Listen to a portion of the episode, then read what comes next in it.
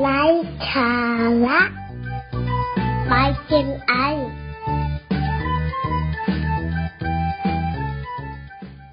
คำว่ารวยนั้น ใครๆ ก็อยากได้อยากเป็น แต่ความหมายของรวยจริงๆนั้นคืออะไร ค่ะ ถ้าว่ากันตามพจนานุกรมนะคะ ก็ให้ความหมายของคำว่ารวยคือ หนีมาก แต่ก็ไม่รู้ว่ามากแค่ไหน บางคนบอกว่ามีเงินหนึ่งแสนบาทก็รวยแล้ว บางคนบอกต้องมีหนึ่งล้านถึงจะรวย อีกคนบอกต้องร้อยล้านพันล้านถึงจะรวยอย่างแท้จริง ทุกคนต่างให้ความหมายต่างๆกันไปตามความพอใจ ในอดีตนะ เรามีการแบ่งฐานะ โดยใช้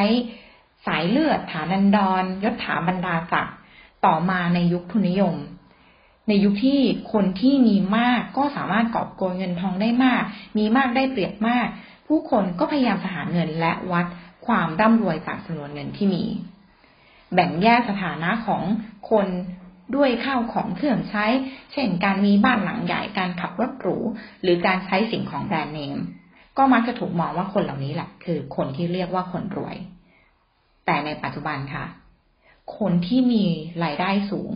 เขาไม่ได้มุ่งเน้นไปที่ข้าวของที่หรูหราอีกต่อไป แต่เขาหันมาลงทุนในสิ่งที่ มีความซับซ้อนมากขึ้น ดูเหมือนจะไม่มีค่าตีราคาได้ เช่น วัฒนธรรม การศึกษา การดูแลสุขภาพ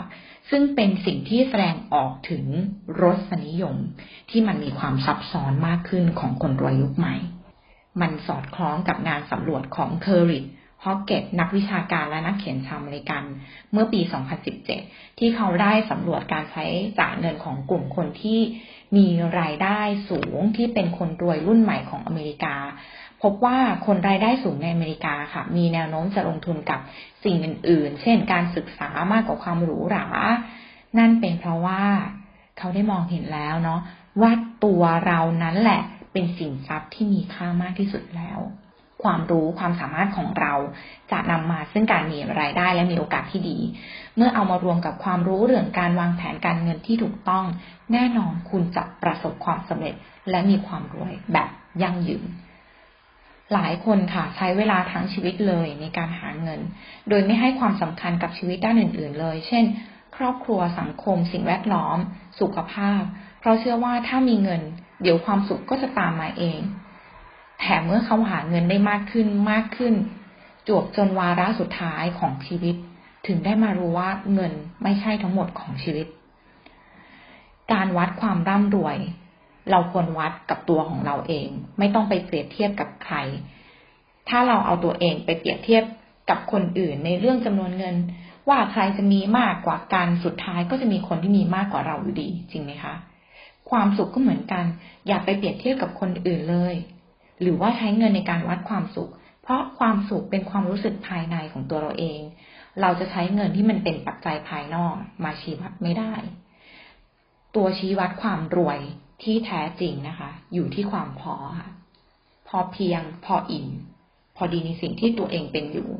พอใจในสิ่งที่เราได้รับ สามารถเติมเต็มความสุขให้กับเราได้กับชีวิตของเราได้ในแบบที่เราต้องการ ไม่มากเกินไปไม่น้อยเกินไป เราต้องค้นพบความพอดีในใจเราเองอะถ้าเราพบเจอได้เร็ว เรารู้ว่ามันมีอยู่ นั่นก็เรียกว่ารวยแล้ว เมื่อเราค้นพบความพอดีพอใจในตัวเราแล้ว สิ่งที่จะทำให้เราเกิดความรู้สึกร่ำรวยยิ่งขึ้นไปอีกก็คือการให้ เราจะรวยมากขึ้นถ้าเรารู้จักการให้และแบ่งปัน สิ่งที่แยกคนรวยแล้วกับคนที่ยังจนอยู่เลยนะคะ คือความยินดีและเต็มใจในการให้และแบ่งปันโดยไม่หวังผลตอบแทน คนรวยคือคนที่พร้อมจะให้ คนรวยแม้มีเงินมากมาย แต่ไม่รู้จักการให้ นั่นถือว่ายังไม่ได้ร่ำรวยอย่างแท้จริง การให้โดยไม่หวังสิ่งตอบแทนมักนำความสุขมาให้กับเรา การให้ไม่จำเป็นต้องให้วัตถุเงินทองค่ะ สิ่งของมีค่าราคาแพงไม่จำเป็น แต่การให้คำปรึกษา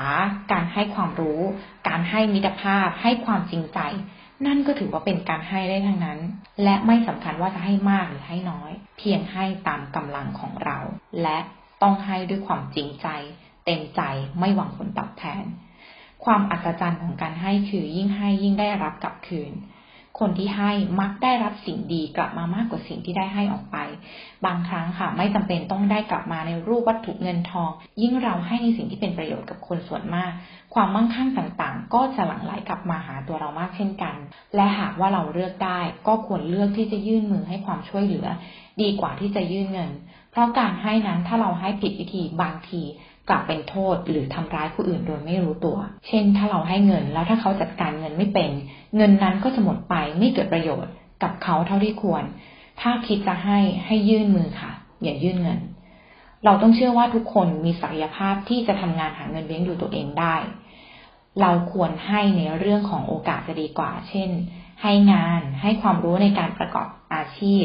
ให้คำแนะนำในการดำรงชีวิต เหมือนคำที่เราเคยได้ยินและถูกสอนกันต่อๆมาว่า อย่าให้ปลาแต่จงสอนวิธีตกปลาให้กับเขา เพราะยามที่ไม่มีเราเขาจะรู้วิธีจับปลาหากินเองได้ สุดท้ายที่อยากฝากไว้คือ เราสามารถเป็นทั้งคนรวย และคนดีได้ไปพร้อมๆกัน เพราะคุณจะรวยไม่ได้ เตียงให้ไม่เป็น